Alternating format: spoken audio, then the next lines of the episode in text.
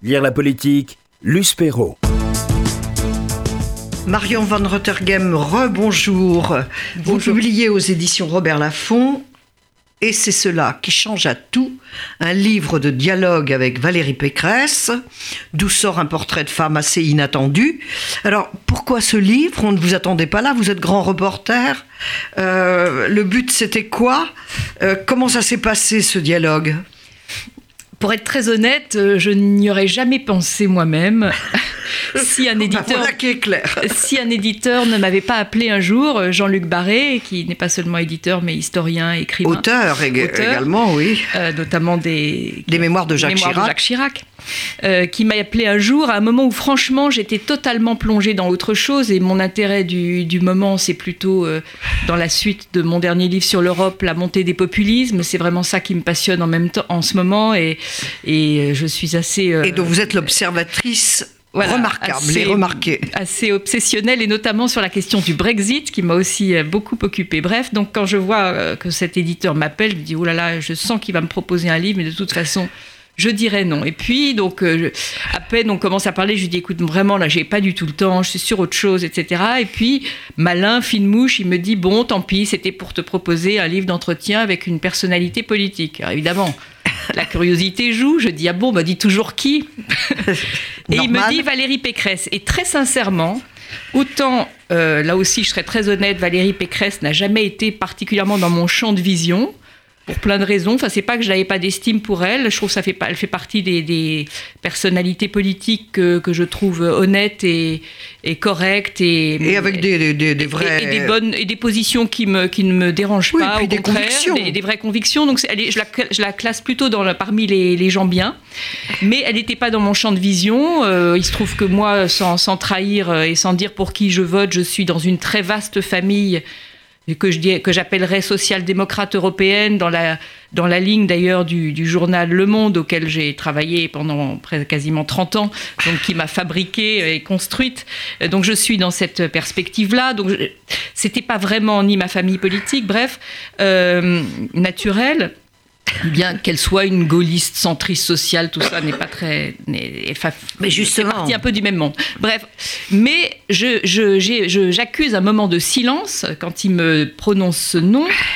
Parce que pour plusieurs raisons, il y a, ma tête à ce moment-là se met à, à s'agiter, voilà, et je me dis premièrement c'est une femme c'est quand même la première chose qui m'intéresse. Je veux dire, on n'en a pas beaucoup en politique aujourd'hui, à des, à des fonctions importantes et destinées éventuellement à... Et des vraies responsabilités. Un vrai avenir politique. Elle est quand même présidente de la région Île-de-France. Elle a été ministre du gouvernement Sarkozy et elle est à l'origine de la réforme qui a le plus, peut-être le plus compté euh, pendant le mandat de Nicolas Sarkozy, qui était celle sur les universités, qui est quand même très peu contestée, d'ailleurs même par euh, les ennemis. Euh, donc, premièrement, c'est une femme. Deuxièmement, comme vous disiez, je pense que sans être de ma famille immédiate, elle est pour moi du, de mon côté de la ligne rouge, ce que j'appelle la ligne rouge qui, qui divise les euh, pro-européens, on peut, on peut y revenir, on peut nuancer, mais qui divise en gros les partisans de la démocratie libérale et représentative, des nationalistes euh, éventuellement plus ou moins illibéraux ou plus, ou moins, plus ou moins regardants avec l'état de droit et les libertés publiques. Oui, mais Marion, euh, gaulliste, c'est pas forcément avec l'Europe. C'est pour ça que je dis qu'on pourra. Il y a quand même quelques, quelques nuances. Euh, les échanges ont été compliqués, musclés, complémentaires. Alors sur l'Europe, je, finis juste les trois éléments. Donc, premièrement, une femme. Troisièmement, euh, du bon côté de ce que j'appelle la ligne rouge, même si euh, on peut rentrer dans les détails comme vous le, demandez, sur le fait qu'elle est gaulliste, en effet.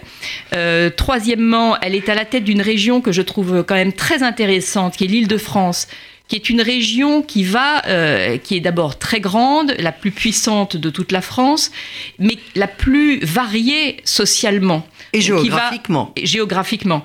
Qui va de. Alors qu'on oublie un peu parce que euh, elle est. Euh, euh, la, la, ville de Paris fait oublier le reste, mais en fait, c'est quand même une région incroyablement. comme une sorte de petit, de petit laboratoire et de petite France, puisqu'elle va quand même des quartiers chics de la banlieue ouest et de, de Versailles à, à la Seine-Saint-Denis, le 9-3, le 9-4, etc., et aux banlieues les plus difficiles.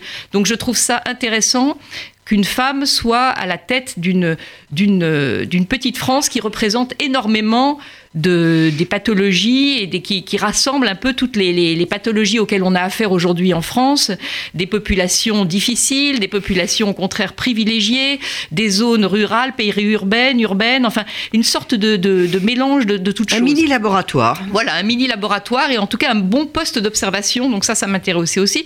Et puis, dernière, quatrième et dernière raison, je me suis dit, c'est vrai qu'elle n'est pas du tout dans le viseur aujourd'hui. On le voit dans les sondages, euh, elle, est, plutôt très bas, Valérie Pécresse. Euh, en dessous même de ses rivaux immédiats que sont euh, François Barouin et Xavier Bertrand, et puis la droite elle-même, cette droite républicaine étant dans un état catastrophique. Donc elle n'est pas vraiment dans le viseur, mais avec une série d'hypothèses. Imaginons que, et puis Emmanuel Macron étant euh, au centre droit, même si elle m'assure que c'est quelqu'un de gauche, moi je le vois plutôt à droite, Macron, elle-même est, convaincue que c'est plutôt euh, un, homme de gauche. Euh, Macron euh, absorbe un tel espace au centre qu'il rend très très difficile l'ascension de qui que ce soit se situant plus ou moins dans, dans, cette nébuleuse-là. Mais avec des si, imaginons que Emmanuel Macron, qui a quand même une popularité assez faiblissante, euh, ne puisse pour une raison ou pour une autre pas se représenter. Imaginons euh, ce qui est aussi pas dans l'ordre de l'ordre logique des choses pour le moment, mais qui est une primaire à droite, et que ce qui est un handicap pour elle aujourd'hui devienne un atout, c'est-à-dire d'être une femme, parce qu'on est quand même dans, dans, une autre époque aujourd'hui avec ça les, commence les femmes. À bouger. Ça commence à bouger. Donc le fait d'être une femme, ça lui, ça lui a beaucoup coûté. Je trouve que c'est une des choses les plus intéressantes qu'elle m'a raconté. D'ailleurs, c'est son combat en tant que femme politique dans un milieu de macho épouvantable. On y reviendra. On y reviendra certainement. Euh, peut devenir pour elle un atout et elle peut s'imposer à droite comme une figure intéressante pour la présidentielle. Et à mon avis, elle y pense plus qu'un peu. Je, pas en se rasant, bien évidemment. Pas en se rasant. Voilà, selon la, la phrase classique. Des origines modestes, malgré tout. Euh, des Corses, sud de la France, Hautes-Alpes. On est très très loin. On découvre quelqu'un euh, qui est très très loin de la Versaillaise, certaines jupes plissées, si souvent caricaturée, même par nos confrères. Exactement. Et ça, ça c'est la, la, chose qui m'a le plus amusée. Et je m'en suis rendu compte très vite. Au bout d'un ou deux entretiens avec elle, j'ai bien vu qu'elle n'était pas du tout, euh, elle ne ressemblait pas du tout à la, à la femme euh, dont elle donne euh, l'image et l'apparence. Euh, oui, et alors, que... bien qu'elle se défende, ça l'énerve beaucoup qu'on qu qu la caricature comme femme asserteuse, qu'elle dit j'ai jamais porté de certaine de ma vie.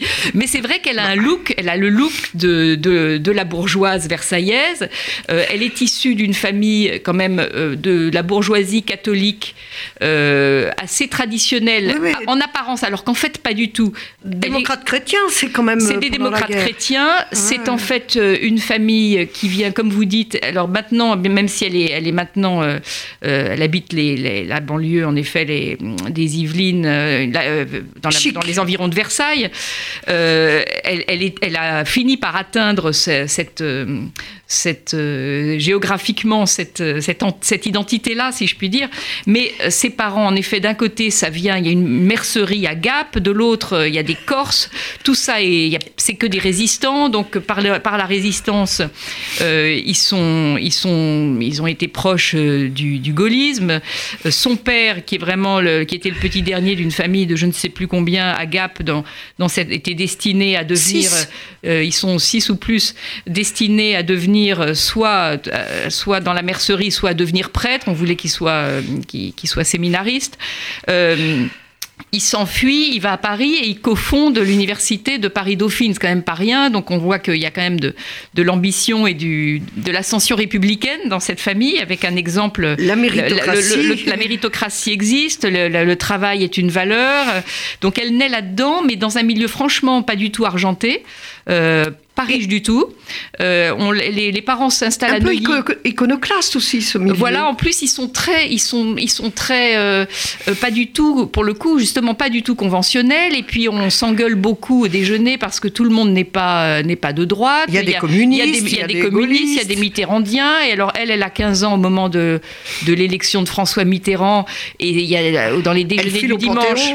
voilà, en plus, tout le monde est méridional, donc ça parle très fort, ça s'engueule. Il y a des, il y a des les Mitterrandiens. Et elle, elle est fascinée par Mitterrand à ce moment-là. Elle a 15 ans et elle va au Panthéon le le, le voir. la, date, 9 mai le 81. J'ai tout d'un coup j'ai un trou sur le, jour, c'est le 9 mai. 81, elle va au Panthéon et puis elle, elle ne se rend pas compte que celui qui organise la, cérémonie du Panthéon, euh, la fameuse ou Mitterrand, la rose, etc., va devenir son cousin, va devenir le mari de, sa cousine. C'est c'est Serge Moati, mais ça, euh, qui est le, futur mari de sa cousine, mais ça, elle ne le sait pas encore.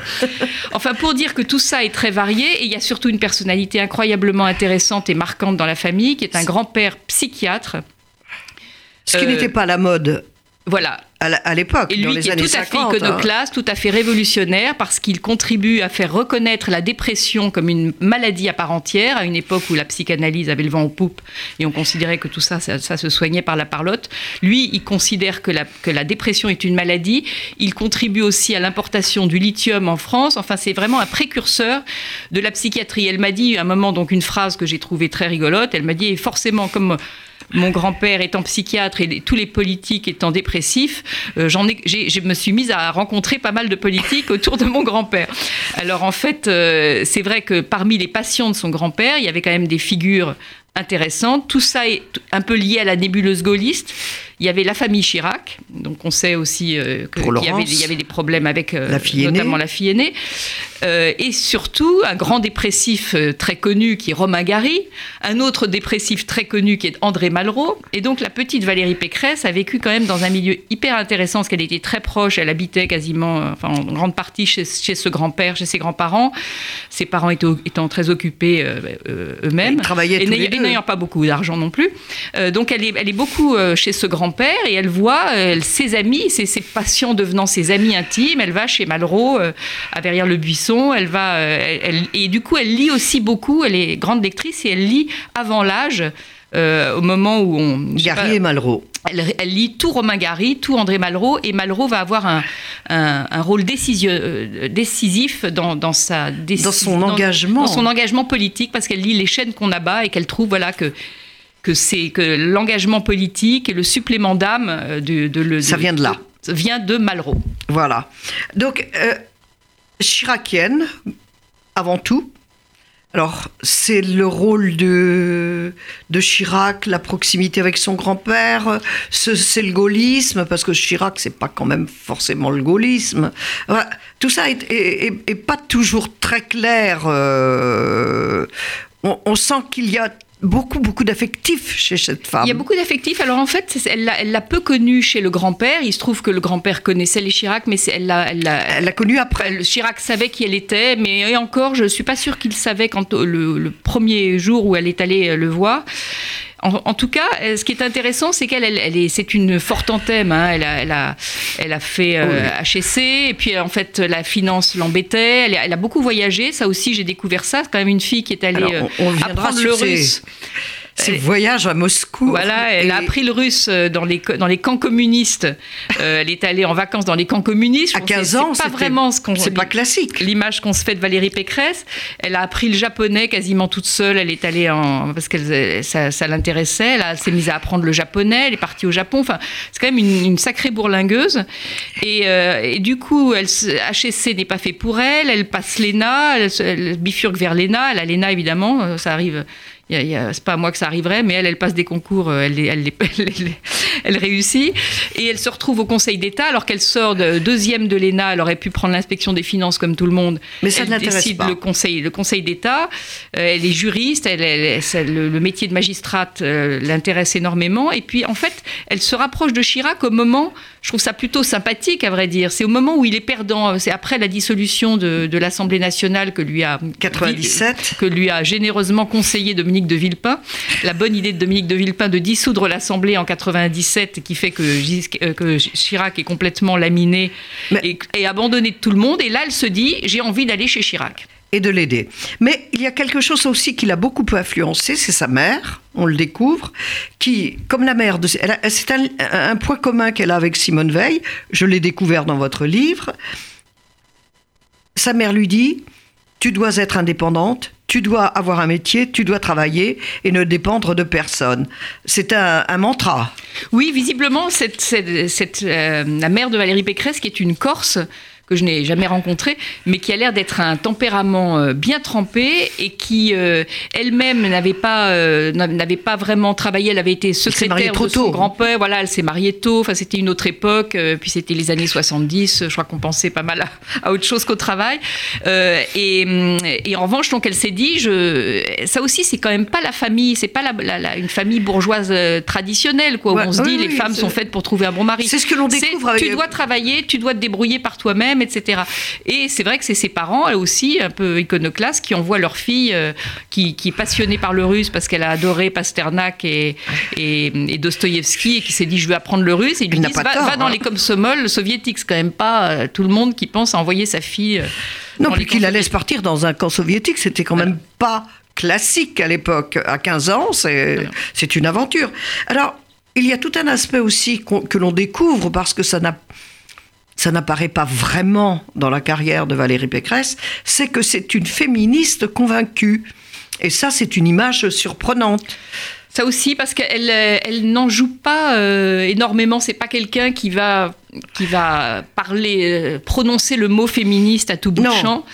Mais je pense qu'elle elle agit en fonction. Elle l'est aussi par son parcours et par elle-même. Elle, euh, c'est quelqu'un qui, qui a vraiment traversé, euh, je le disais au début de l'émission, un, comment dire, un, parcours semé d'embûches avec un milieu, dans ah bah, un milieu incroyablement masculin et macho qui était celui de la politique, mais aussi celui des médias et des journalistes. Et elle me rapporte des anecdotes assez terrifiantes quand même quand on voit je pense que ça ne passerait plus aujourd'hui, mais, c'est assez récent.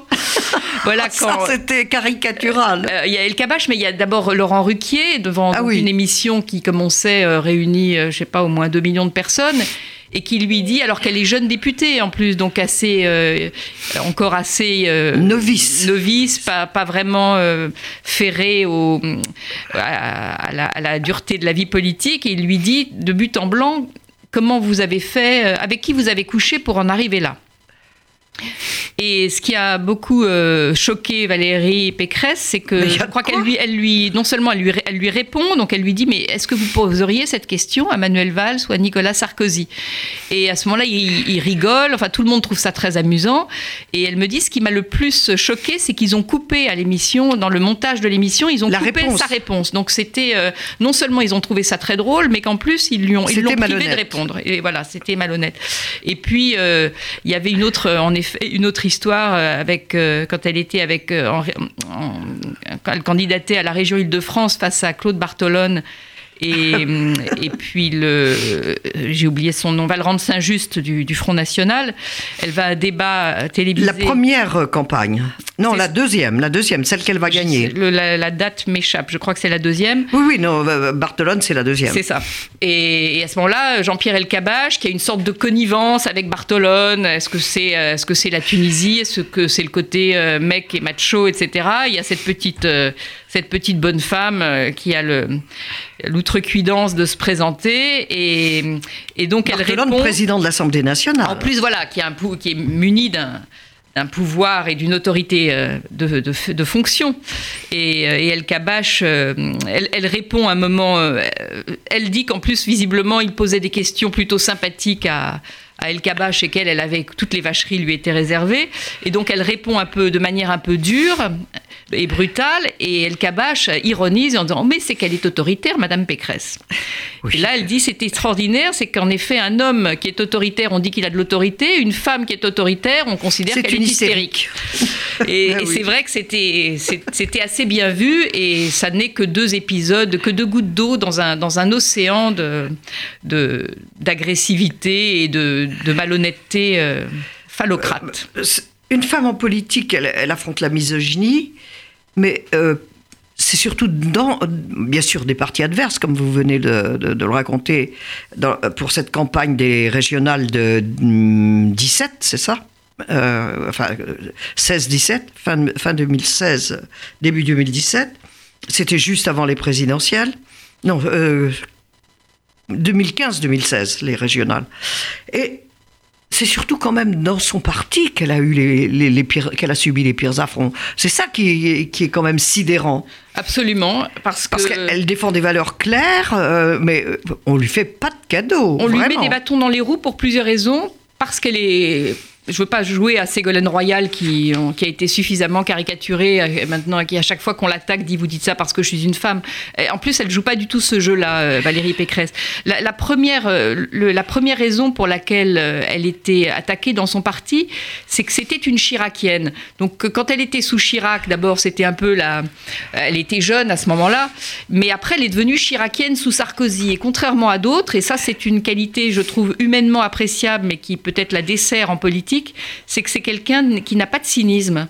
Euh, J'ai découvert ça. Elle est, elle est quelqu'un de vraiment très franc et très droit et, et de, et de loyal. Donc elle est quand, quand elle, se- elle se dit que quand Sarkozy euh, prend la succession de Jacques Chirac, enfin, c'est d'abord euh, quand il prend la tête de, de c'est l'UMP ou le, le RPR à l'époque, j'ai un doute tout d'un coup. Je crois que c'est déjà l'UMP. L'UMP, l'UMP. Euh, elle, elle se dit bon bah de toute façon c'est fini pour moi il va me virer. Et puis euh, et pas du tout elle, elle lui dit vous savez je je serai je suis chiracienne je serai toujours loyale à Jacques Chirac. Et, et lui ça lui va très bien en fait à Sarkozy. Il aime bien ça. Il lui dit mais moi je vous il demande aime qu'on lui résiste. D'abord, il aime qu'on lui résiste, et ça, il n'est il est pas desservi avec elle.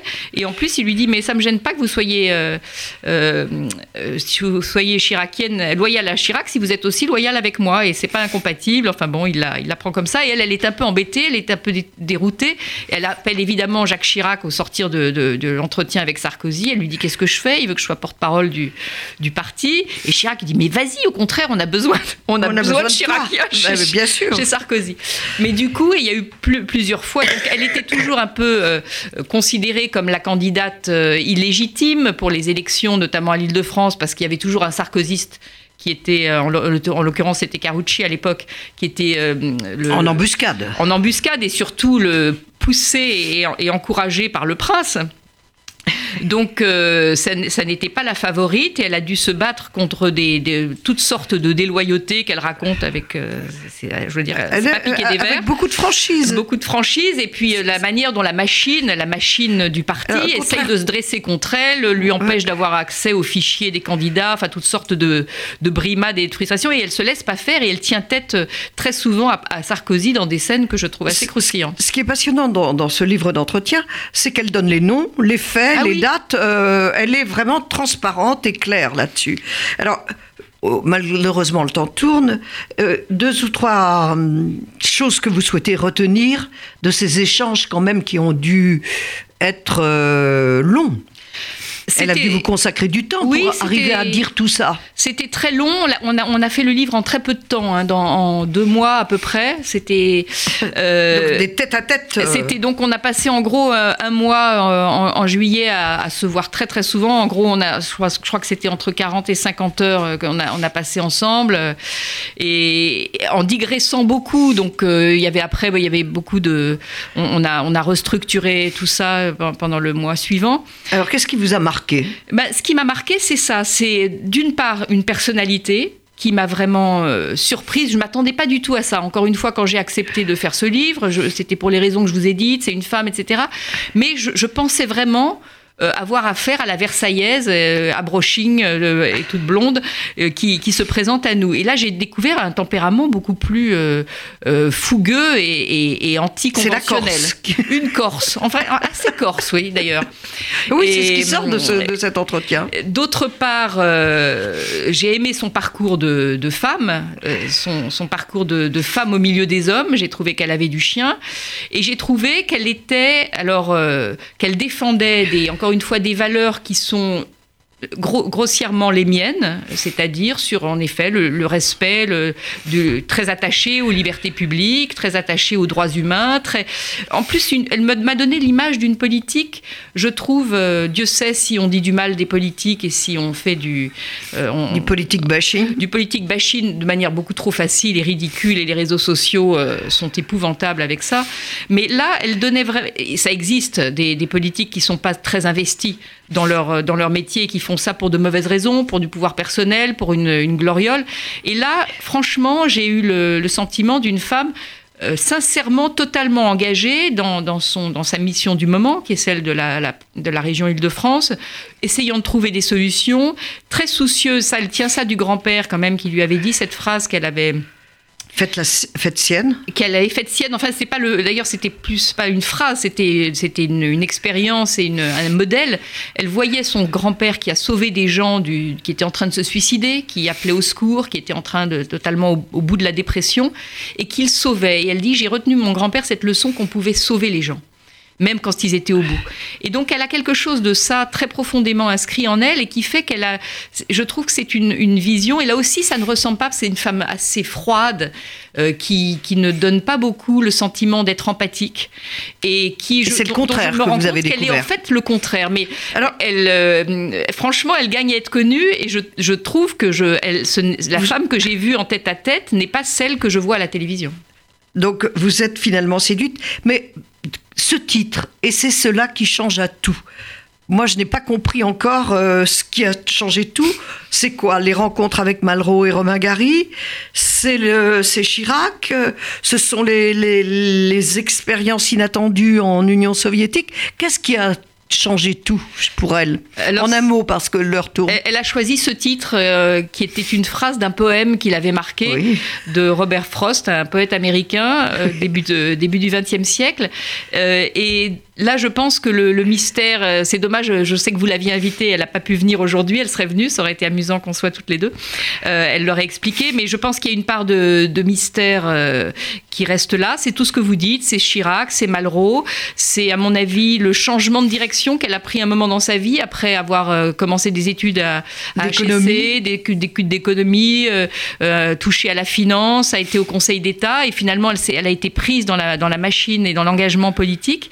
Et puis je pense que les vies sont faites de toutes nos vies sont faites de petits éléments déclencheurs plus ou moins visibles. Et puis c'est pas forcément un seul, c'est plusieurs qui fait que voilà elle est devenue une femme politique alors que rien ne lui destine, la destinait précisément à ça. Et comme elle a dit, quand elle voulait faire Sciences Po, elle rêvait de faire Sciences Po quand elle était jeune, mais c'était pas du tout un métier, c'était pas du tout des études pour les filles. Et, et, euh, et enfin, en tout cas, c'était ça restait, dans sa famille. En ça restait, euh, ça restait à l'état euh, assez exceptionnel ou, rare. Et elle l'avait écarté, et puis elle y est revenue. Et c'est cela qui change à tout, c'est que voilà, tous ces éléments de, ces éléments, ces rencontres, ces exemples, ces modèles, ce grand-père, fait que de toute façon, elle, qui voulait être à la fois une vie euh, qui fait de l'humain. Et puis elle, avait une, vocation rentrée. Elle voulait être soit psychiatre, soit comédienne euh, quand elle était petite. Et elle s'est dit voilà, la politique finalement c'est une manière de rassembler les deux. Merci beaucoup euh, Mario Van Rotergem. Et c'est cela qui change à tout. Un livre d'entretien avec Valérie Pécresse, une femme à découvrir, une femme politique pour qui rien n'a été donné. C'est publié chez Robert Laffont.